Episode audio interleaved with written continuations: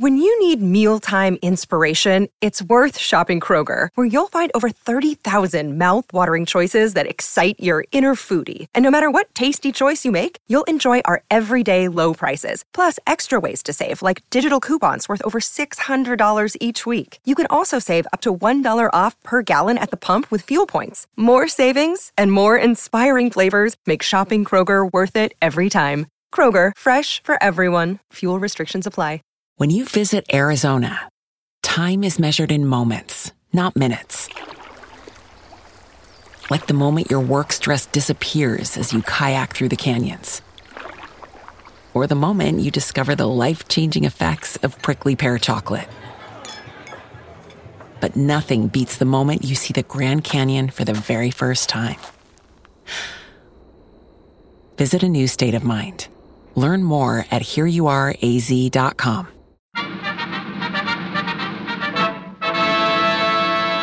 From Hollywood, California, the Lux Radio Theater presents Errol Flynn, Brian Aherne, Jackie Cooper, and C. Aubrey Smith in Lives of a Bengal Lancer.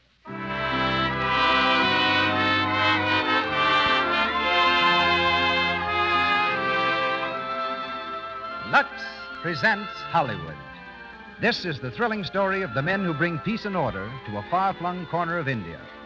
Suggested by the book by Francis Yeats-Brown and filmed by Paramount, we stage Lives of a Bengal Lancer with Errol Flynn, Brian Aherne, C. Aubrey Smith, Jackie Cooper, and Douglas Dumbrille.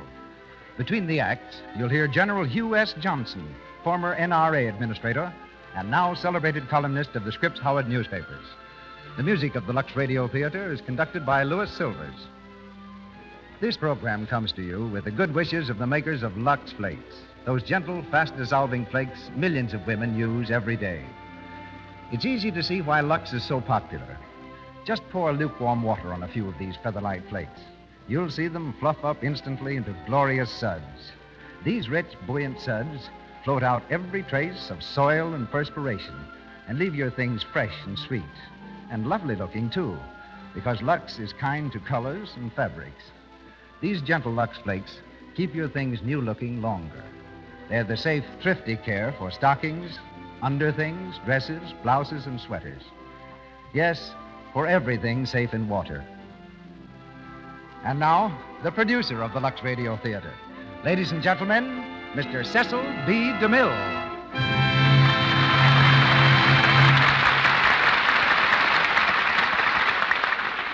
Greetings from Hollywood, ladies and gentlemen.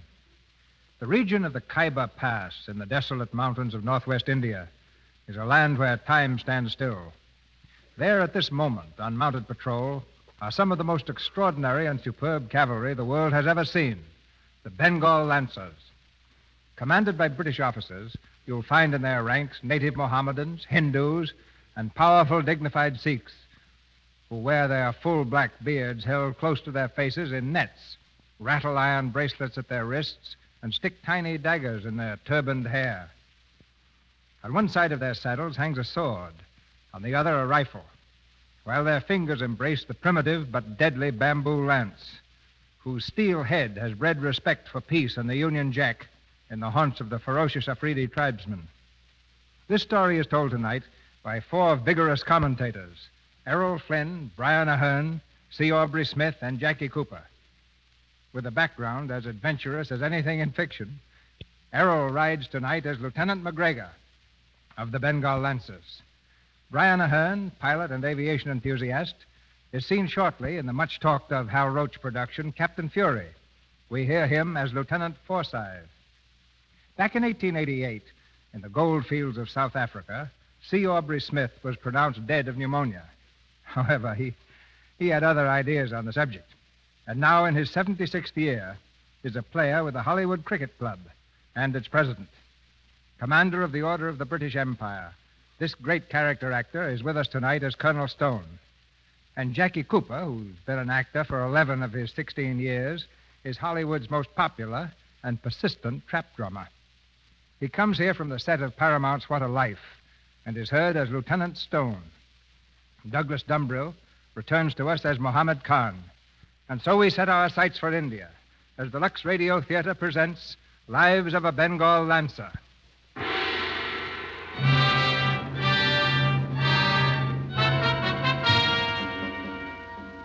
India, the India of the northwest frontier. Looming like frowning barriers are the mountains, rugged cliffs ideal for sniping, from which the bloodthirsty hill tribes swoop down eager for battle against a handful of seasoned British soldiers. Here is stationed His Majesty's crack Indian Regiment, the 41st Bengal Lancers. On an almost impassable roadway, a small detachment of Lancers struggles upward into the hills. There's no sign of life above them, no movement on the cliffs. But suddenly, Column, halt! Well, there you are, Hendrickson. I told you they're up there. I never doubted it, Mr. McGregor. Well, what do we do? Just stand here and take it? We go forward slowly, but on no account do we return fire. But they're Colonel shooting at us, Stone's man. orders. What did he send us out here for? I don't know, McGregor, and neither do you, but the colonel does. Forward! Hendrickson, this is suicide. I don't mind getting pink, but I want at least one shot at the beggars. Where I come from, Where we... you come from, the Royal Canadian Mounted always get their man. But you're not in Canada now, Mr. McGregor. There. That's Lawton. He's down. Now we can start something. No, I tell you. Colonel's orders. Hold your fire. But the old fool can't have foreseen this, Hendrickson. Look, Mac, I'd like to have you with me in war, but for peace, you're you're, you're a little too. Hendrickson. Call him, halt! Hendrickson. Where is it? Im- impulsive. That that's what I was trying to say. Mr. McGregor, is Captain Hendrickson hurt, sir? He's dead. Open fire! Break every tree and rock on that cliff. Go on!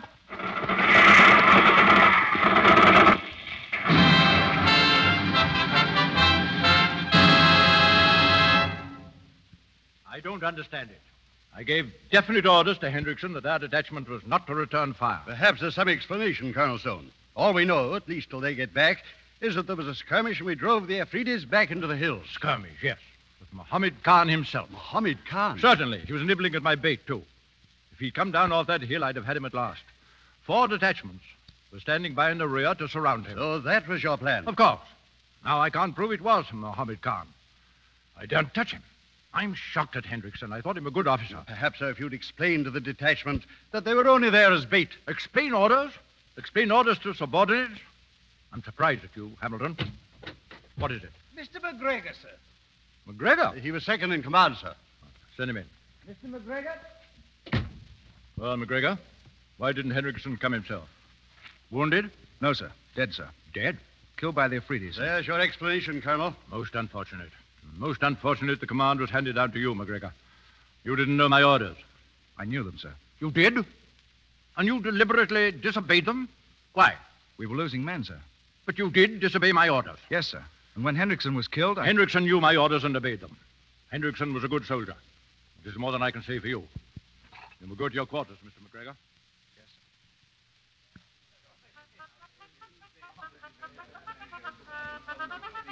sir. I say, easy on the bungalow, Mac. You're looking very sour, Mr. McGregor. Would you mind turning the other way? You disturb my music. You know, I'm finally getting the hang of this Afghan clarinet. Listen. Oh, will you please lay off that thing, Forsyth? Oh, certainly, Mr. McGregor. Oh. What's the matter, Mac? Been reprimanded? Yes. Oh, Ramrod Stone. I'm no soldier, apparently, because when I'm attacked, I fight back. Ah, I was afraid you'd get in trouble over that patrol business. Why, you knew Hendrickson had strict orders not to fire. I was speaking to Mr. Dawson, Forsyth. Oh, I beg your pardon, old man. The colonel's been on this border 20 years, Mac. He knows it pretty well. And I don't, I suppose. Well, I know enough to fight back when my men begin to fall. Stone's got nothing but a ramrod for a backbone. Oh, yes, I know he's a ter- terror for drilling. But when it comes to the real thing, what's he got? Nothing. Bravo! Hurrah for Mr. McGregor! Why, Mr. McGregor. Yes, and here comes the other boot. And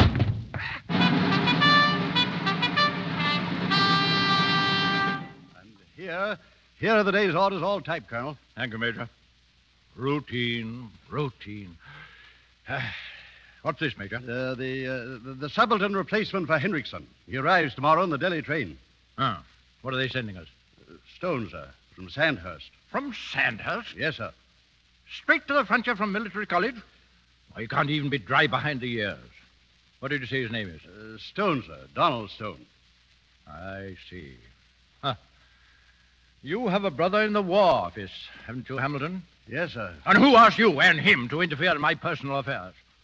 A Pair of you, maiden aunts, wangling my son into a cushy berth so his father will make things short for him, eh? Will you forget you're my colonel for a moment, sir? Why not? Huh. You've forgotten it. Look, Tom. In two years, you'll have to retire. Oh, you feel sorry for me, is that it? Not at all. It's only to keep the name of Stone in the 41st after you've gone. Keep the name in the 41st. Sentimentality. You don't know what you've done, Hamilton. He he belongs to his mother, not to me. She took him away from me. Hated the army, everything about it. I haven't seen him since he was a little shaver. But the only decent thing she ever did was to put him through Sandhurst. And now you do this.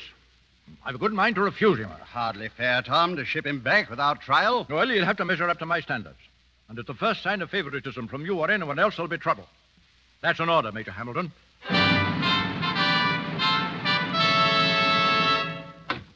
Lieutenant McGregor. Yes, sir. Lieutenant Forsyth. Yes, Major? Meet the replacement subaltern at the Delhi train. He'll be quartered in the bungalow with you. Lieutenant Donald Stone is the name. Stone? The colonel's son. His what? He said his son. Well, well. Imagine old Ramrod having been that human. Oh, I never even knew he was married. Why, sure. Can't you see him proposing? Madam, you'll marry me Wednesday, the 29th. Be at the church at 10. That's an order. Furthermore, you're improperly dressed, madam. Boom.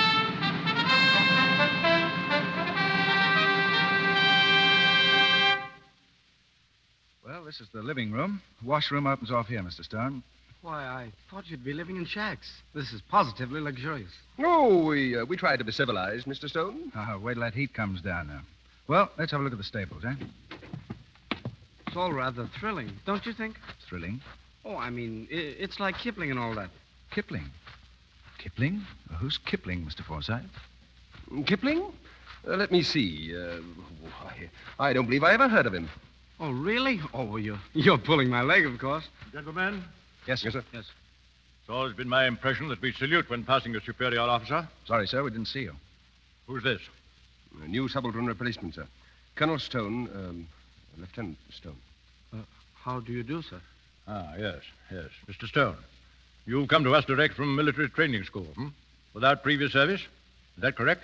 Yes, sir. Well, you've a great deal to learn. I trust you'll measure up to our requirements. Good afternoon, gentlemen. Afternoon, Good afternoon. Doesn't he doesn't he ever say more than that to newcomers? Oh, yes. Sometimes he comments on the weather. Oh. You see, the colonel's pretty much of a stickler for red tape. I mean, the distance between his men and all that, you know. Oh. Well, then I'm no exception. I mean, he didn't single me out for anything? No, no, that's just his manner. He's all right when you know him. Oh. You must excuse me. You know, well, this is the first time I can ever remember ever seeing him. What? Do you mean it? I, I don't know quite what I expected. Well, you'll know next time. Oh, look, wait. I nearly forgot something. Now, where did I put that? Oh, here. Uh, take this paper to the colonel, will you, Stone? Regimental headquarters. Well, did he ask to have me take this to him? I said take it to the colonel. I forgot to give it to him. Yes, sir. Very good, sir. Nice work, Mr. McGregor. Well, what's funny about that? You are. Rough soldier, heart of gold, reconciling father and son after years of separation. Oh, he's all right when you know him. Ah. Since when? That paper was a blank, wasn't it? Oh, why don't you shut up? Oh, never mind, Mac. The mother instinct comes out in all of us. I kiss the dear fingers so Ah. toil-worn for me. So bless you and keep you, dear Mother McGregor.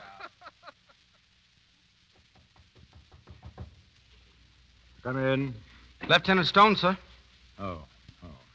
Well, Lieutenant? This paper, sir. I, I was told to bring it to you. Well, let's have it. Of, of all the... Where did you get this? Mr. McGregor, sir. He said. Infernal impudence. I beg your pardon, sir? No, no, no, no, no, not you, not you, not you. Well, how's your mother?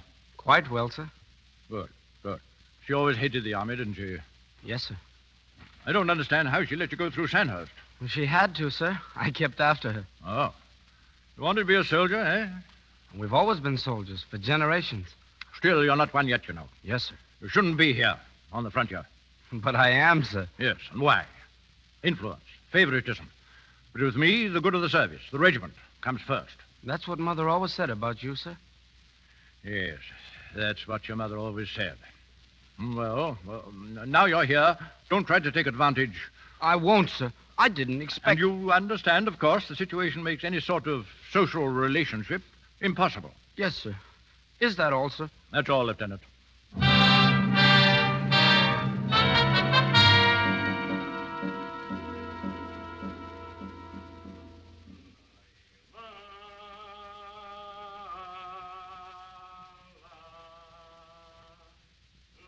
What's that?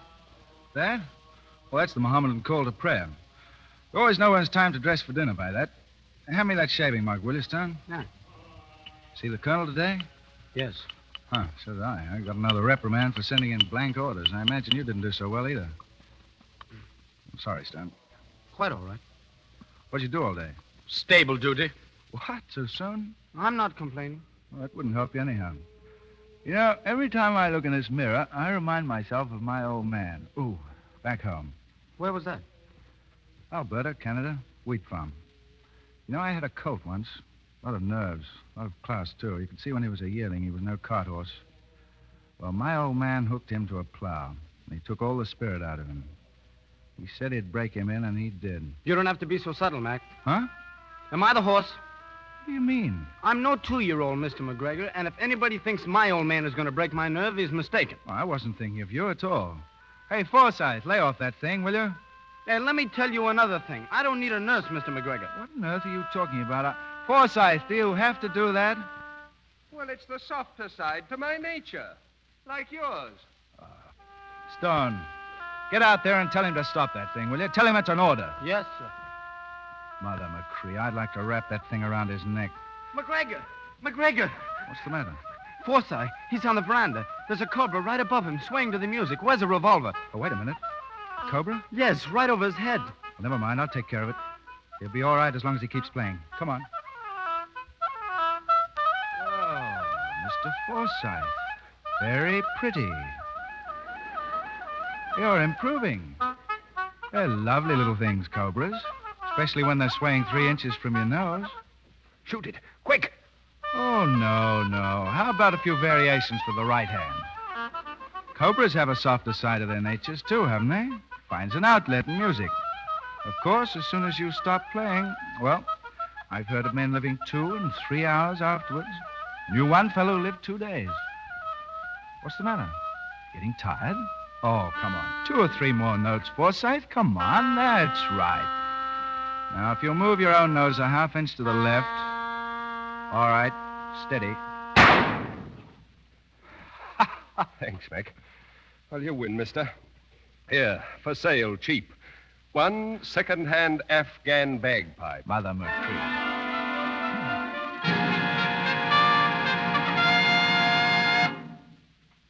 Sent for me, sir? Yes. Take a seat.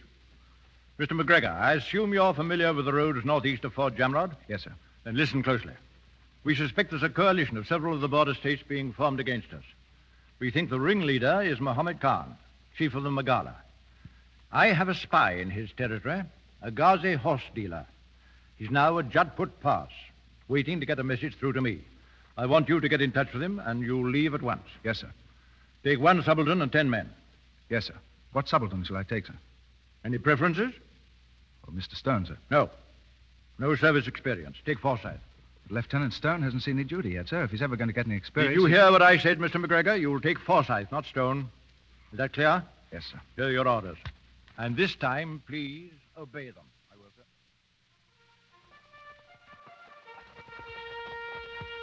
All ready, Mr. McGregor, Mr. Forsyth? Yes, all right. Why wasn't I sent on this expedition? You've got to tell me. Ready, sir? In a moment. Wait a minute. Why don't you answer me? Now, look here, Stone. I'd have taken you along, but you haven't had any experience. What excuse is that? How am I ever going to have experience? I'm doing things here that I learned my first year in Sandhurst. Stable duty. I haven't asked any favors. I'm not asking now. But I resent being held back because I happen to be related to the commanding officer. No one's holding you back. He is, and you let him choose Forsyth. He didn't choose. I chose. I chose Forsyth. Very well. Very well. It looks as if I ever want to get any experience, I'll have to get it myself. What? Now, what was all that about? Oh, well, whatever it is, we haven't time for it now. Mother McCree, that's me, all right. Biggest fool in the Lancers. Hmm. Forward!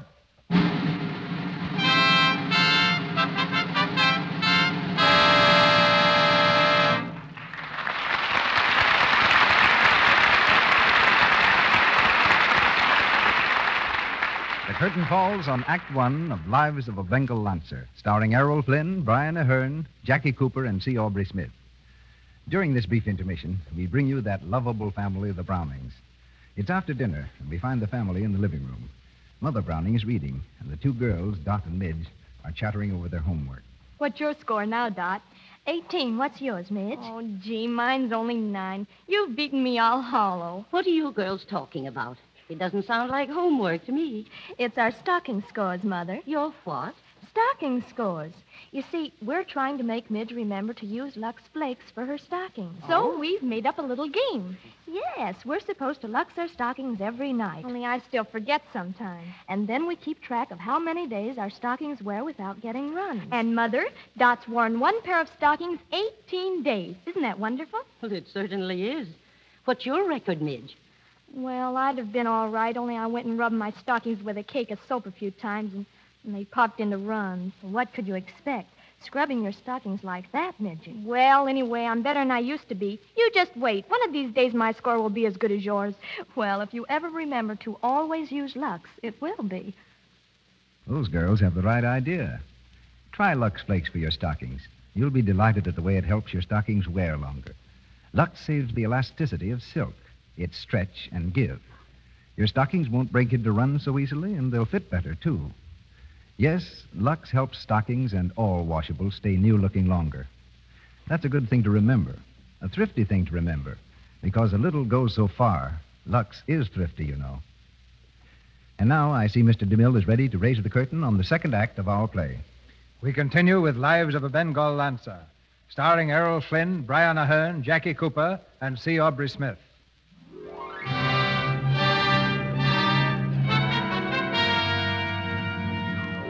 Several days have passed since McGregor and Forsyth left to seek information on the movements of the hill tribes. It's long after midnight, and in the lamplit regimental headquarters, Colonel Stone remains in conference with the Chief of Army Intelligence, Sir Thomas Woodley. Personally, I feel the Emir of Bhopal is only a tool in the hands of Mohammed Khan. Definitely, General. I've known the Emir of Bhopal 20 years, and I don't believe he'd join this war against us. Why, every year or so I take the regiment to Bhopal for the hunting. That means hunting wild pigs in this section. Why not drop in on him as usual this year? If our information is correct, Mohammed Khan will be there. Nothing would please me more. Mr. McGregor has just returned, sir. Good. Ask him to come in. This is the man I sent to reconnoiter. McGregor? Well, McGregor? All safe? All safe, sir. Good. And you saw our man? Yes, sir. He says the Afghan chief is rounding up the border tribes against us. Mohammed Khan has agreed to furnish two million rounds of ammunition. Two million rounds? And did our man learn where Mohammed Khan hopes to get it? Yes, sir. By capturing our year's supply train, sir. Good work. Thank you, McGregor. Uh, may I speak, sir? Well? Why can't we slip out of here? Strike first. Wipe out Mohammed Khan before he attacks us. Huh. Are you suggesting I begin hostilities before consulting Army Intelligence Headquarters? Army Intelligence. They're a bunch of old ladies, sir. They won't give us action. They'll send us to the Amir of Bhopal's for parade or pig sticking. An excellent suggestion. What? Sir Thomas, may I present Lieutenant McGregor?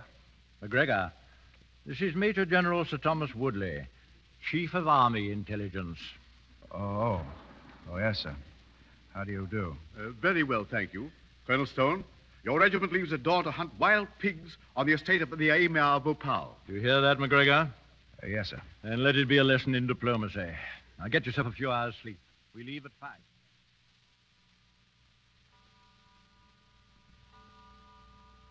Pig sticking. That's marvelous, that is. Oh, Mac, will you keep quiet? I was just falling asleep.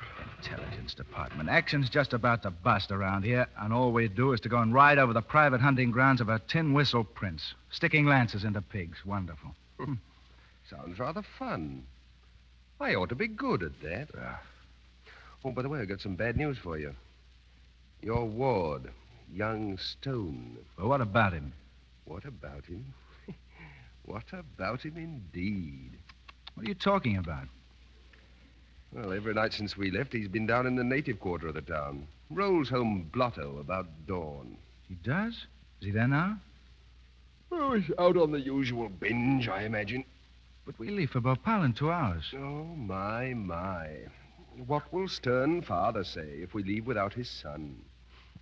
You know, you really ought to do something about it, Mac. Oh, let old Ramrod do something about it. I'm going to bed. I reasoned along similar lines. However, you might hang a lamp in the window or something. Native quarters, eh? Well, I suppose I better go and get him. So long, Nursey. Oh, shut up.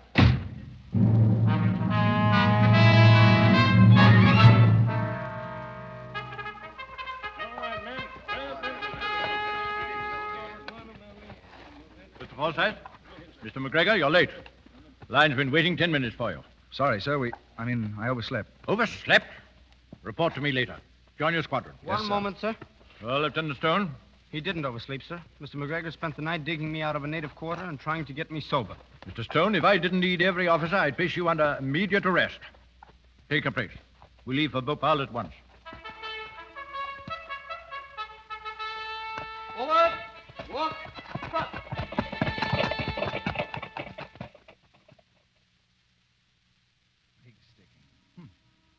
What all this fuss is for, eh? Big reception, fancy speeches. All Bhopal will turn out in the morning for what? Well, I believe you said for pig sticking. Yeah, uh, shut up. If you don't mind, Mac, I rather like it here. It's like something out of Arabian Nights. I say, look, on that bench by the fountain, that girl. Oh, well, Mr. McGregor. Oh, definitely. She is beautiful, isn't she? I wonder who she is. that, my friend, is what I'm just going to find out. Uh, you? Well, I saw her first, didn't I? Now, Mac, you know you're lying. I Oh, saw no, her. Oh, wait a no, minute. no, really, Toss you it know it, Mac. I saw it her for it. first. Loser, keep clear. But I say, really, gentlemen. Hey, look. Look out. Here comes the colonel and that chief of the Oxford Brogue. Pull in your stomachs, gentlemen. Now, I'd like you to meet two more of my officers, Mr. McGregor and Mr. Forsyth. This gentleman is our friend and neighbor across the border from our station, Mohammed Khan. Mohammed. Oh, honored, Khan Saab. Khan Saab. A very great pleasure, gentlemen. And now, Khan Saab, if you'll grant me a few moments' private conversation, there are a few things I'd like to discuss. Well, I'll be at Mohammed Khan. The enemy himself. And I thought we came here for pig sticking. Mr. Forsyth, let me give you some advice. Never make fun of Army intelligence. Thank you, Mr. McGregor.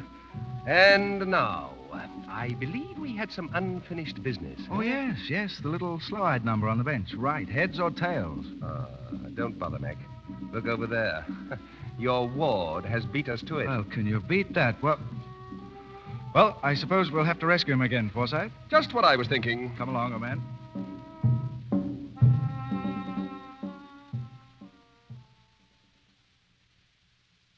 Imagine how I felt when I saw you here, Miss Volenskaya. Tanya Volenskaya. Did I say it right? Oh, you have a wonderful Russian accent, Mr. Stone. Oh, there. I I knew you were Russian. Oh. Hello, Casanova. Oh, hello. You were telling Miss Volenskaya about the opera? I'm sorry, Mr. Stone, but Major Hamilton wants you. Very important. Now, look here, Mac. I... I That's an I... order, Mr. Stone. Very well. Pardon me, Miss Volenskaya. I'll be back in a moment. Too bad he had to leave, Miss Volenskaya. Did I hear it right? Uh, did uh, we hear it right? Oh, yes, that is correct. Uh, no manners, this younger generation, Miss Volenskaya. Forgot the introductions. Now, uh, this is Mr. McGregor, who is strongly imbued with the protective instinct. Oh, and this is Mr. Forsyth, who is a snake charmer. Oh, won't you sit down? Thanks. You said something of snake charming? Did I? Oh, I've much to talk about myself. Now, you take me. I'm from Canada, up in Alberta. A thoroughly dirty trick, Mac, and I won't keep still. You will keep still. These walls are like paper, and your voice carries all over the place. You made me walk right into a heavy discussion between the colonel and that Mohammed Khan chap with the Oxford accent. The old man was furious. Look, you two, please put out that lamp and go to sleep. I'll get even with you someday, Mac. You see if I don't. All right, then. If you want the truth, here it is. And this is the reason you've got to keep away from her. She's Mohammed Khan's. What? Yes, she came here with him. We found it out afterwards. She? I don't believe it. Oh, Oh, he doesn't believe it, Forsyth. Oh, go to sleep. Do we have to be up every night saving him from women? We've got to be up at dawn again for pig pigs.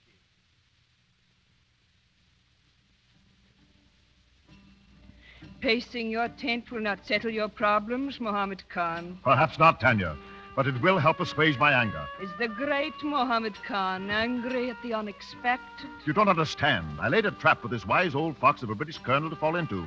I wished him to attack the border while I remain peacefully here. His being here ruins my plans to seize the two million rounds of ammunition I pledged myself to furnish. You would like to have the old fox attack the border? What else have I been saying?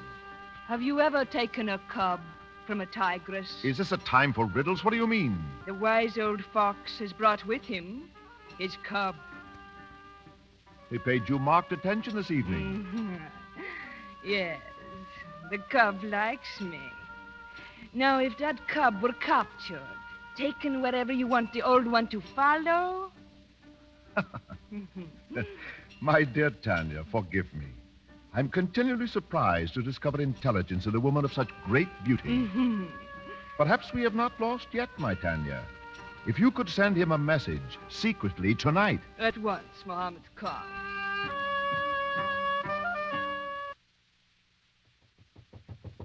Who is it? Who's out there? Open the door. Hey, that sounds like Major Hamilton. Of all times to wake a man up. McGregor. Forsyth. Yes, sir. We'll go to the colonel's quarters at once. Yes, sir. Anything wrong? Mohammed Khan and his men have decamped, and they've taken young Stone with them. Stone?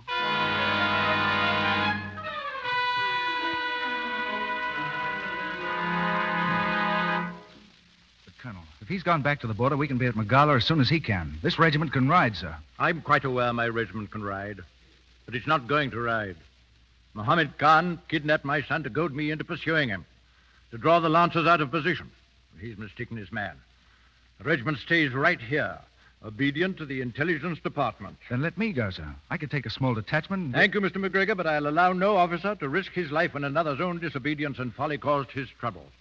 Colonel Stone, you've been on the border a long time, I know. But perhaps you've never heard what Mohammed Khan does to his prisoners. I've been on this border 20 years, Mr. McGregor. You're unnecessarily dramatic. Am I? I was just beginning to think I was wrong about you. But I wasn't. You're nothing but a ramrod. You'll sit here while they kill your son by inches. Please, Mr. McGregor. Pending charges of insubordination, consider yourself under arrest. Mr. Forsyth? Yes, sir. You'll be responsible for the prisoner. Yes, sir. Come along, McGregor. Colonel Stone, you... That will do. Yes, sir. Major Hamilton? Yes, Colonel. You'll see that everything goes on as usual. We must show no alarm. Yes, sir. It's strange, Major. For the first time, I begin to realize I have a son. You will go to your quarters, Major.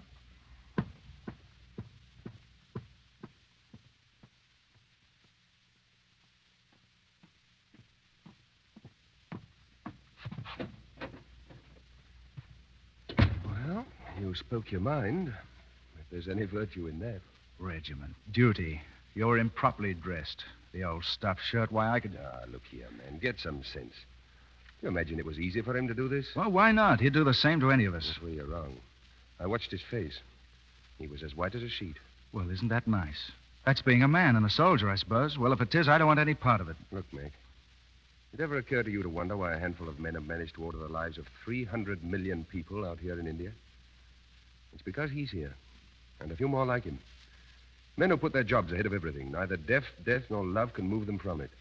And when his breed dies out, well, that's the end, dear Mick. You're on his side, are you? Well, I'm not. He can sit over there and hug his duty all he wants to, but I'm going to do something. I'm going after that kid. Oh, really, Mr. McGregor? Ha ha. You place me in a most unfortunate position. Now, listen, Forsyth. I don't want any trouble from you. Maybe you never heard what Mohammed Khan does to his prisoners, Mr. McGregor. I'm going to go in native costume. I'll get by all right. But I'm going. Oh, very well. When do we start? What do you mean, we? Well, you're my prisoner, you know. Can't let you out of my sight. We'll go after the kid. Oh, so I'm Mother Machree, huh? Well, I guess this makes you something, too. Come along, Mrs. Forsyth. Come along.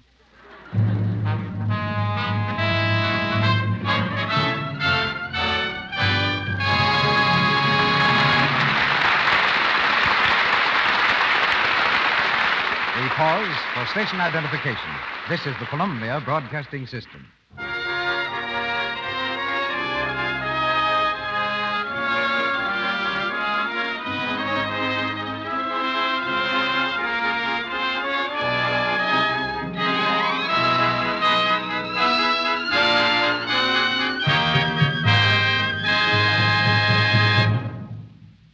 Just finished the second act of Lives of a Bengal Lancer, starring Errol Flynn, Brian Aherne, Jackie Cooper, and C. Aubrey Smith. During this brief intermission, we bring you our guest of the evening. But first, a word to the ladies. Look at your hands for a moment. Right now, while I'm talking, won't you? Are they as smooth and pretty as you'd like them to be? If they're not, maybe it's the fault of the soap you use for your dishes. Why not switch to Lux Flakes? Lux is kind to your hands, you know. It has no harmful alkali, absolutely nothing to dry and age your skin. It helps your hands stay soft and smooth, the way you want them to look.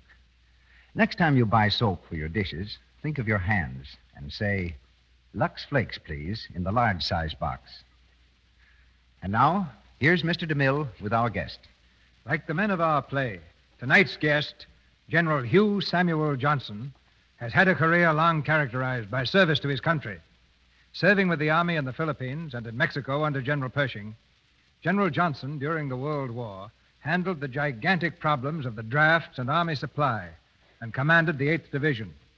Famous as administrator of the NRA, he's also an author of books and articles on national events and a two fisted columnist for the Scripps Howard newspapers. We switch our microphones now to Washington, D.C. General Johnson, come in. I like these radio presentations of great dramas. I think The Lives of a Bengal Lancer is the best movie I have seen. I saw it four times. My son, a captain in our regular army, has seen it oftener. Most of our soldiers saw it. I never heard any who did not feel about it as I do. My brother in law served for years in the Indian Army. He took into France a Punjabi brigade, the very type of troops here pictured. The Lives of a Bengal Lancer is true to life, if not to any particular story. To anybody who has served in the Orient, it wakes memories as poignant as is peat smoke to an Irishman. The motto of West Point is engraved on the ring of every man who ever graduated Grant, Sherman, Sheridan, Lee, Stonewall Jackson, Pershing, and thousands of others. It is simply duty, honor, country. On that motto, a tradition arose. It demands and receives any sacrifice for the nation, even certain death. We can ever rely on it, as the country has relied for almost a century and a half. The Lives of a Bengal Lancer tells a similar story of the British Army. It is no better and no worse than thousands of stories that the American Army knows. I don't usually cry at movies, but I bathe this one in weeping. It is a simple, honest tale of men who would rather be dead than not be decent. Nobody deserves credit for doing his plain duty, but every man who dies doing it deserves at least the tribute of a tear. The General salutes the soldier. Thank you, General Johnson. We return to Hollywood for Act Three of Lives of a Bengal Lancer, starring Errol Flynn, Brian Aherne, Jackie Cooper, and C. Aubrey Smith.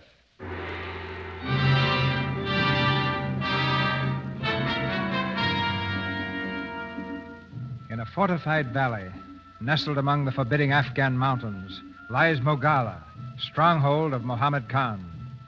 In a crude room, richly hung with fine tapestries, the Khan, in native dress, is seated cross legged on the floor.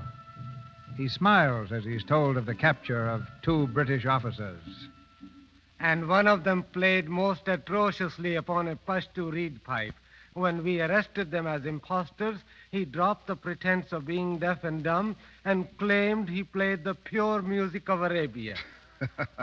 These English. What bravery to cross our mountains in such a fashion, disguised as our own people. I believe I shall have dinner in the great hall tonight, Hassan. And I will have these two English officers as my guest with Mr. Stone. I want the dinner to be faultless, in the English manner I taught you. candles, the good silver, the fine china, and yes, the 1870 brandy and the 1912 Medoc. It is done, Mohammed Khan.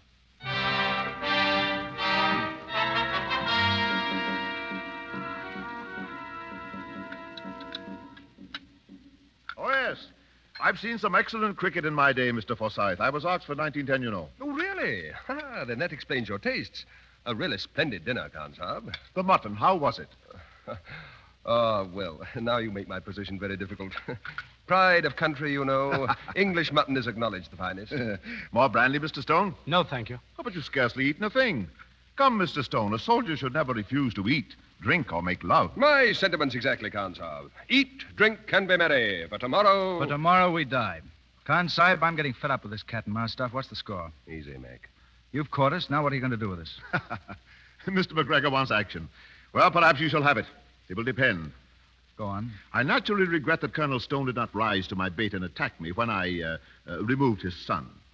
I now must admit I had underestimated the Colonel's intelligence. Well, what's that make us? It makes of you whatever you choose.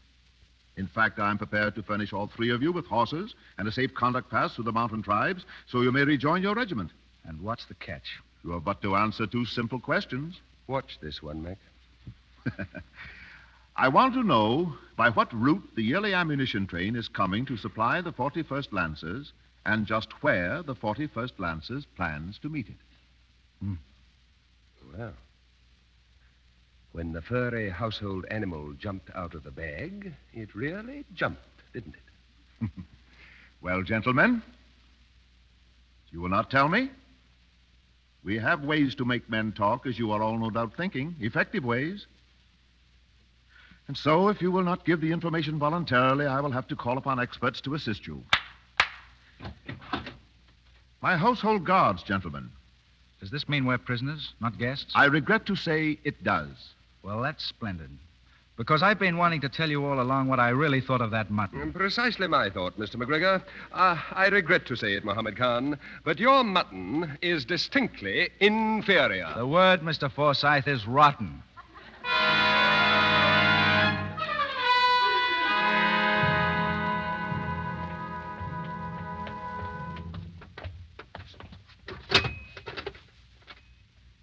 Gentlemen, as you may have guessed, is the, uh, the room where we obtain much of our most desirable information. Good God. Steady. Pull yourself together, Stone. Oh, really, sirs, must I proceed to such unpleasant and absurd extremes as torture? Well, now these, these are the beginning. They look like mere strips of thin bamboo.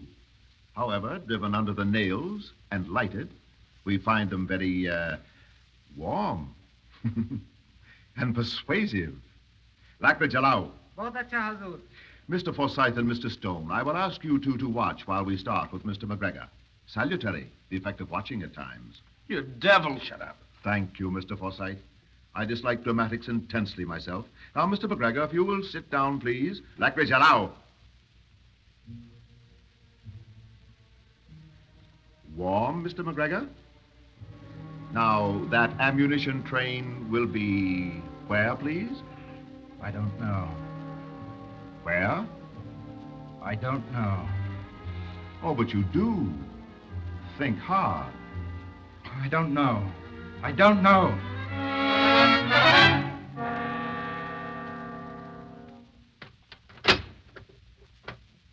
That you, Forsyth? Yes. Have a cigarette. They all through with you? I hope so. Seem to have got to the second stage with Stone. I thought they'd busted the whip on me. You know, now I've been through it. The licking my old man gave me once was almost as bad. Don't make. Didn't talk, did you? Not unless I was unconscious. Did I? Never knew you could swear like you did. Oh. Oh, I'm not so bad. Ah! They're keeping him longer in there than they kept us. Yeah, seems like it. Hope he's had a licking from his old man. Well, not him, don't you remember? Oh, yeah, that's right. Oh, well, that's a new experience for him. You know, somehow it, it hurts worse to hear it on him. Maybe that's because you think he'll talk. Well, don't you? I can't help but feel. Well, After all, he's got the old man's blood in him. They're bringing him in. Hope so. Oh, my God, my God. Don't do it. Don't, don't do it. Here, here, take his head, back. On the bed with him. Right, up. Here, cigarette, kid. Leave me alone. Leave me alone. Listen, did you talk? Leave me alone. Sorry, Stone. We have to know. I didn't talk to you here. I swear I didn't. All right, kid. All right, we believe you. Here, here, take the cigarette. Well, I guess Mohammed Khan found the Lancers a pretty tough bunch.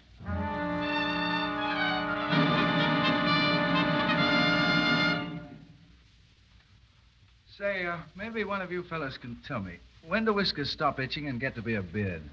Now, that is really a problem for the philosophers, Mr. McGregor. Now, take my own beard.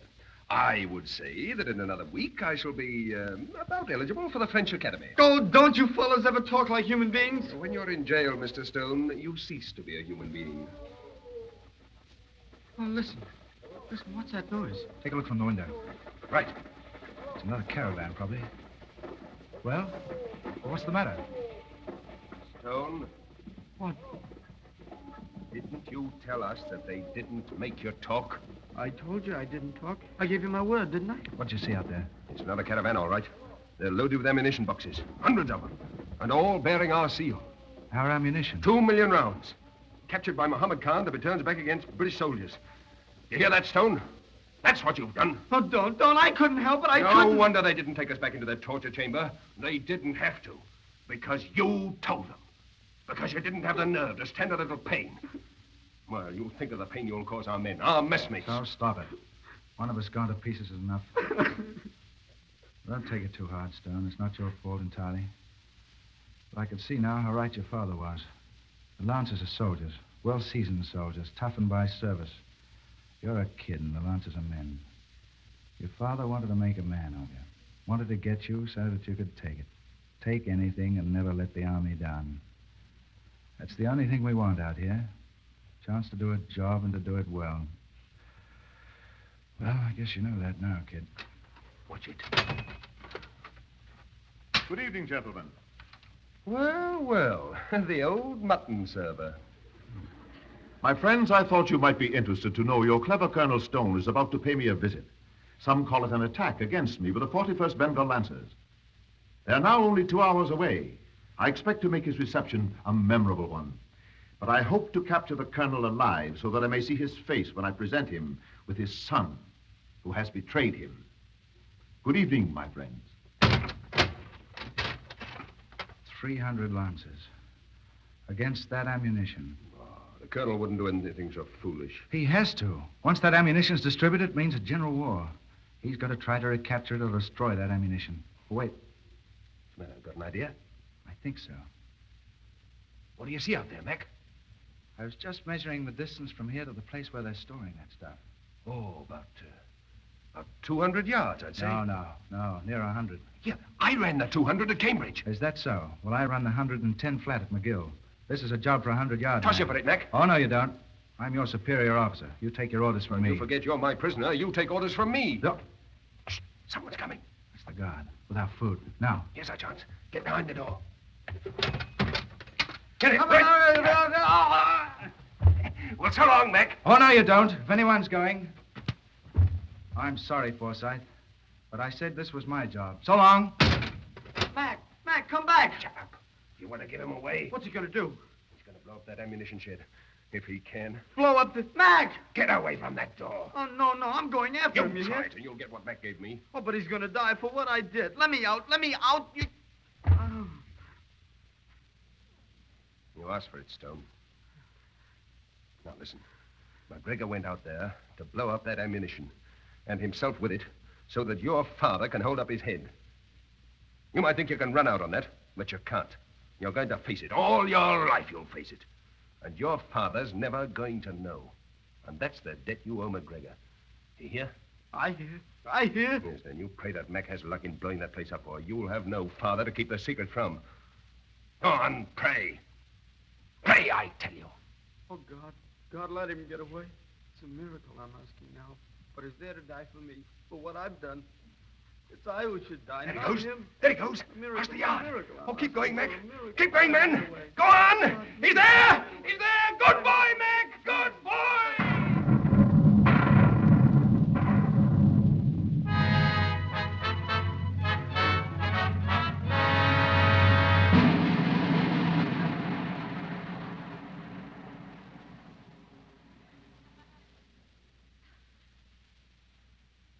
And by the command of His Majesty the King Emperor, and in the presence of this regiment, I confer upon you, Lieutenant Forsyth, the Distinguished Service Order. Thank you, sir. Second Lieutenant Donald Stone, 41st Bengal Lancers, for conspicuous gallantry in action. During the recent siege of Mogala, he broke from the cell in which he was imprisoned and attacked the enemy from within, killing their leader, Mohammed Khan, and thus demoralizing hostile forces when the success of our arms was in the balance. Lieutenant Donald Stone, by command of His Majesty the King Emperor, and in the sight of this regiment, I confer upon you the Distinguished Service Order. My boy, Thank you, sir. Captain Alan McGregor, 41st Bengal Lancers, deceased. At the sacrifice of his life, he destroyed enemy ammunition supplies, contributing thereby to the success of our arms in action before the siege of Mogala. His Majesty the King Emperor has been most graciously pleased to confer posthumously the Victoria Cross upon the late Captain Alan McGregor. In accordance with the custom of this regiment, I place this cross upon the saddle cloth of his horse. Move to the right in column of force. Home force. Right turn. To the left. Quick march. McGregor. McGregor. Yes, to take it. To take anything. Never let the army down. That's the only thing we want out here. It's a chance to do a job. Do it well. Well, I guess you know that now, kid.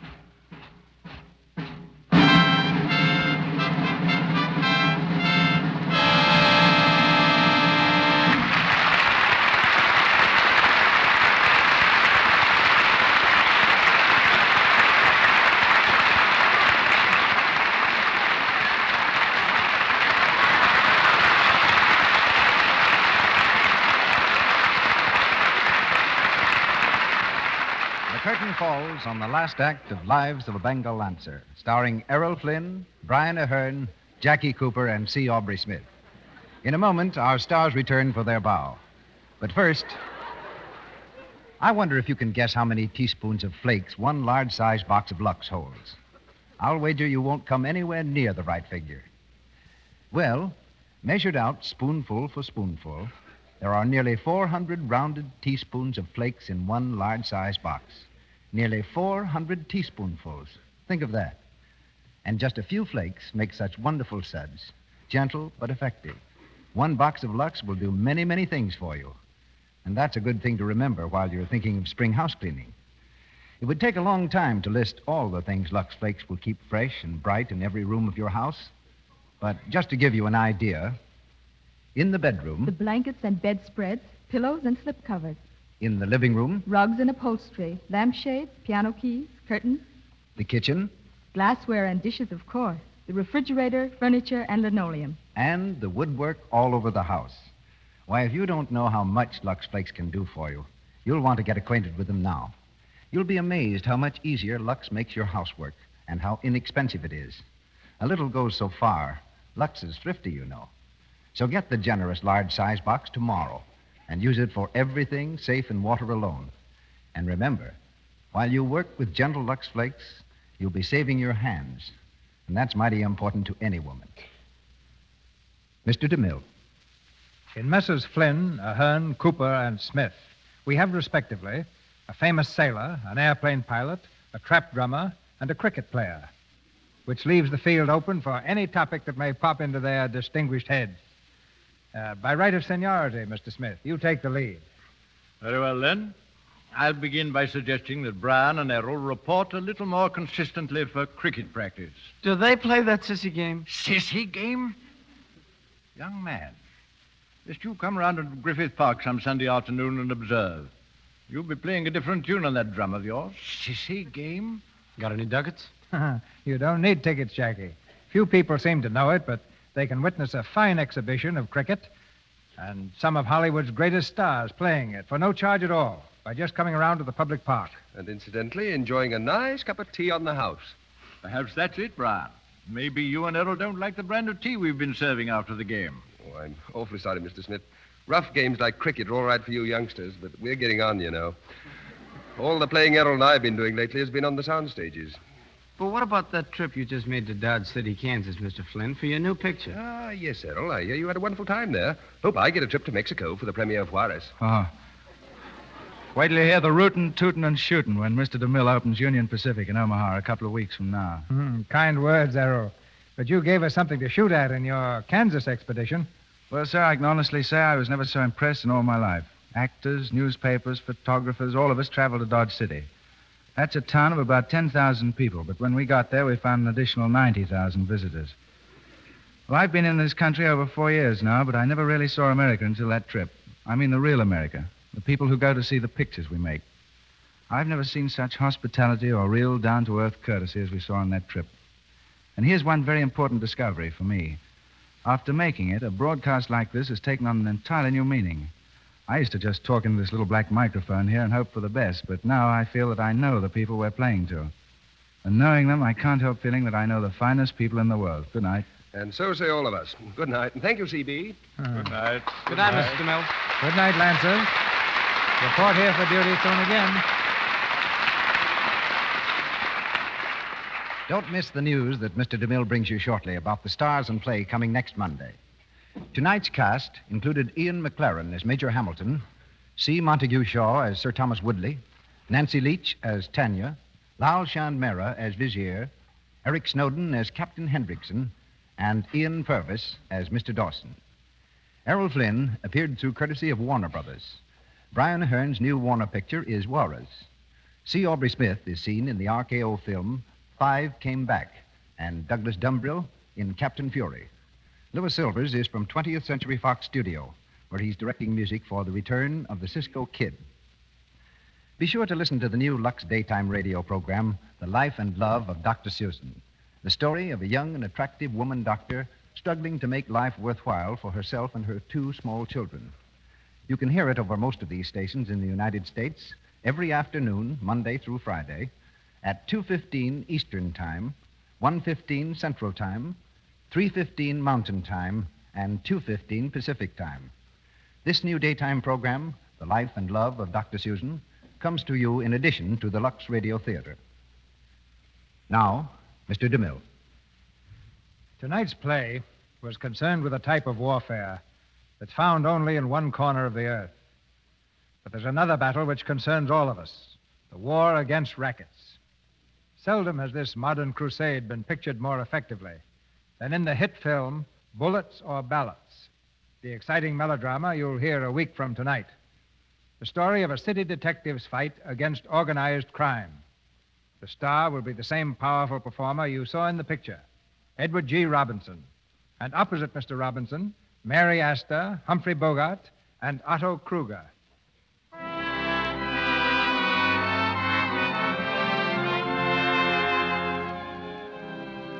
Our sponsors, the makers of Lux Flakes, join me in inviting you to be with us again next Monday night when the Lux Radio Theater presents Edward G. Robinson in Bullets or Ballots with Mary Astor, Humphrey Bogart, and Otto Kruger. This is Cecil B. DeMille saying good night to you from Hollywood.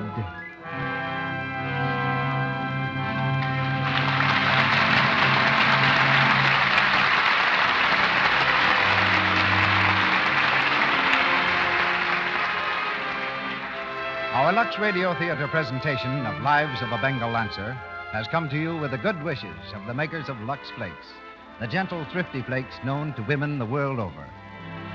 As Mr. DeMille told you, our play next Monday night is Bullets or Ballots, and starred in it, you will hear Edward G. Robinson, Mary Astor, Humphrey Bogart, and Otto Kruger. Join us again next week in the Lux Radio Theater. Be part of the large audience that gathers each Monday to enjoy an hour of dramatic entertainment and to meet Hollywood and its famous people.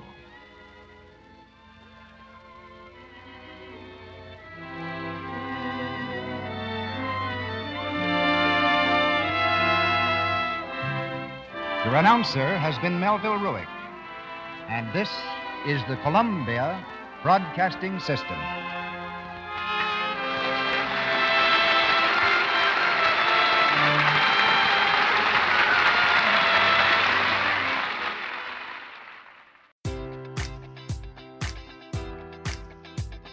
Enjoy all your favorite sports like never before at BetMGM. Sign up using code Buckeye and receive up to $1,500 back in bonus bets if you don't win your first bet. When you register with BetMGM, you'll get instant access to a variety of parlay selection features, live betting options, and the best daily promotions in the business. And with BetMGM at your fingertips, every play and every game matters more than ever. Place your money line prop, or parlay bets with the king of sportsbooks today. Sign up using code Buckeye and receive up to $1,500 back in bonus bets if you don't win your first bet. BetMGM and GameSense remind you to play responsibly. 21 plus and present in Ohio, subject to eligibility requirements. Rewards are non withdrawable bonus bets that expire in seven days. Gambling problem? Call 1 800 Gambler in partnership with MGM Northfield Park.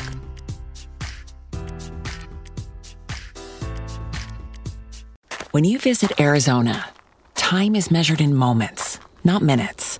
Like the moment you see the Grand Canyon for the first time. Visit a new state of mind. Learn more at hereyouareaz.com.